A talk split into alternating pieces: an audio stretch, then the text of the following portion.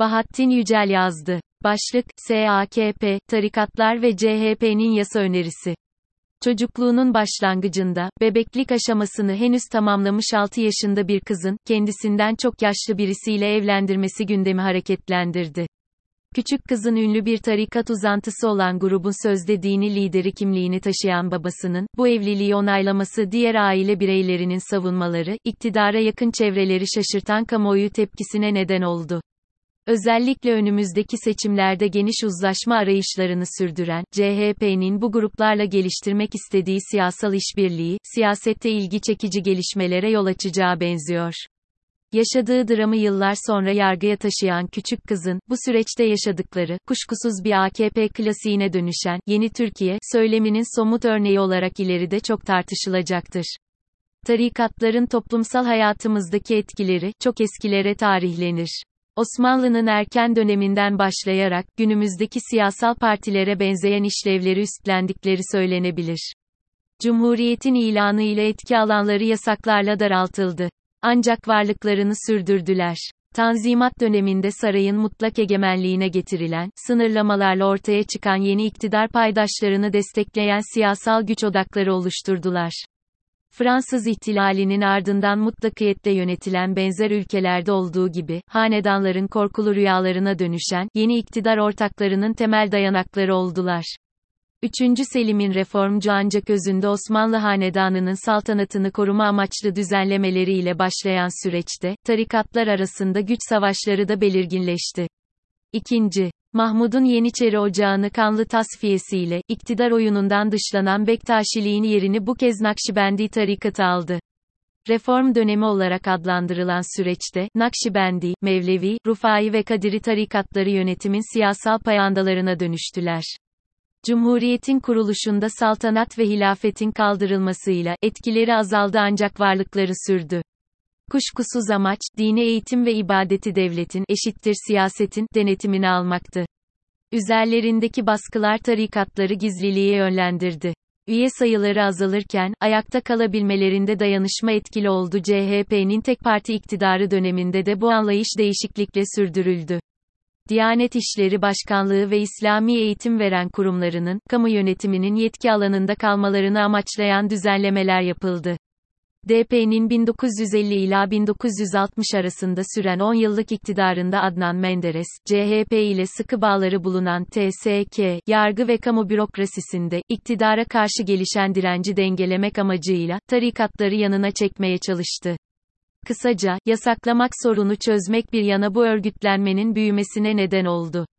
Sağ partilerin oluşturdukları iktidarlar, blok oy deposu olarak gördükleri muhafazakar seçmene, tarikatlar üzerinden ulaşma kolaycılığına yöneldiler. Serbest piyasa ekonomisi uygulamaları kırsaldan kentlere göçe yol açtı. Başta İstanbul büyük kentlerin çevresinde toplanan yoksullar arasında, 12 Eylül öncesinde etkili olan sol, ağır bir tasfiyeye uğratılınca doğan boşluk, tarikatlar tarafından dolduruldu. Sonuçta 2002 yılında önce iktidar ardından Türkiye'de rejim değişti. Tarikatlar, AKP iktidarında sağlanan kamu ihaleleri ve teşviklerle, önemli ekonomik büyüklüklere eriştiler. Holdingler, binlerce iş yerinin üye oldukları işveren örgütleriyle ticaret, taahhüt, eğitim ve hizmet sektörlerinde güçlü hale geldiler. Çekirdek kadrosu ağırlıklı olarak Nakşibendi tarikatına dayalı AKP, 20 yıl içinde TBMM'deki çoğunluğuna dayanarak, eksikli demokratik rejimin denge ve denetleme sistemini ortadan kaldırdı. Yürütmeyi tek kişinin iradesine teslim etti. Bu gelişmede tarikatların inkar götürmez etkileri vardı.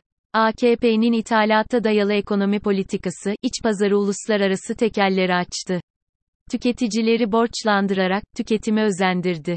Hormonlu büyüme ekonomi mucizesi olarak seçmene kabul ettirildi. BOP kapsamında Orta Doğu'da kendisinden beklenenleri fazlasıyla yerine getirdi. Önceki iktidarlar üzerinde siyasal baskı odağı konumundaki, silahlı kuvvetleri kısa sürede Cumhuriyet'in koruyuculuğundan uzaklaştırdı. Sivil iktidarın tam denetimi altına aldı. Süreç içinde AKP kurucularında egemen olan Nakşi çizgiden sapmadı. İktidar kapılarını açan ABD desteğini, kendi yolunu çizmeye başlayınca büyük ölçüde kaybetti. Aynı kökten beslenen Gülen cemaati ile birlikteliği, 17 ila 25 Aralık olayları ile sona erdi. Nokta. Bu grupla girdiği mücadeleyi şaşırtıcı bir siyasal beceriyle kazanmasını bildi.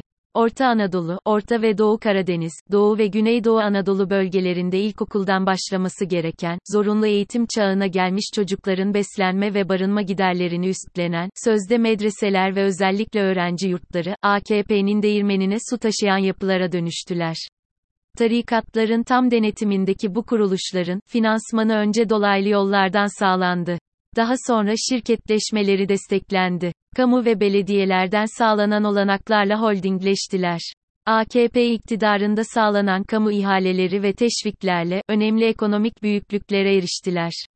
Holdingler, binlerce iş yerinin üye oldukları işveren örgütleriyle ticaret, taahhüt, eğitim ve hizmet sektörlerinde güçlü hale geldiler gelecek kuşakları etkileyecek türden, orta çağ anlayışıyla sözde dini eğitim verilen çocukların, gerçek sayılarının kamu yönetimi tarafından bilindiği kuşkulu. Bu aşamada muhalefet yürürlükteki yasaları ve denetim mekanizmalarını sonuna kadar zorlayarak, görevlerini yapmayan kamu yöneticilerini harekete geçirmek için kamuoyu baskısını arttırmakta zorlandı. TBMM'de en fazla milletvekiline sahip parti konumundaki CHP'ne düşen acil görev, birdenbire gündeme getirdikleri, başörtüsüne ilişkin yasal düzenleme girişimini durdurmak ve öz eleştiri yapmak olmalı. Ekonomideki dar boğaz yüzünden bunalımdaki AKP'ye atılan, can kurtaran simidine benzeyen bu öneriden geri dönmeleri kaçınılmaz hale geliyor. Türkiye'nin kurucu değerlerini güncellemesine ihtiyacı olduğu kesin. Ancak yeni bir güven partisi çizgisi denemesini kabullenilmesi çok güç. CHP yönetimi, İran'da özgürce başörtülerinin çıkarabilmek için ölüme yürüyen, genç kadın ve erkeklerle birlikte yaşadığımız bu coğrafyada, tarihi sorumluluğu olduğunu unutmamalı.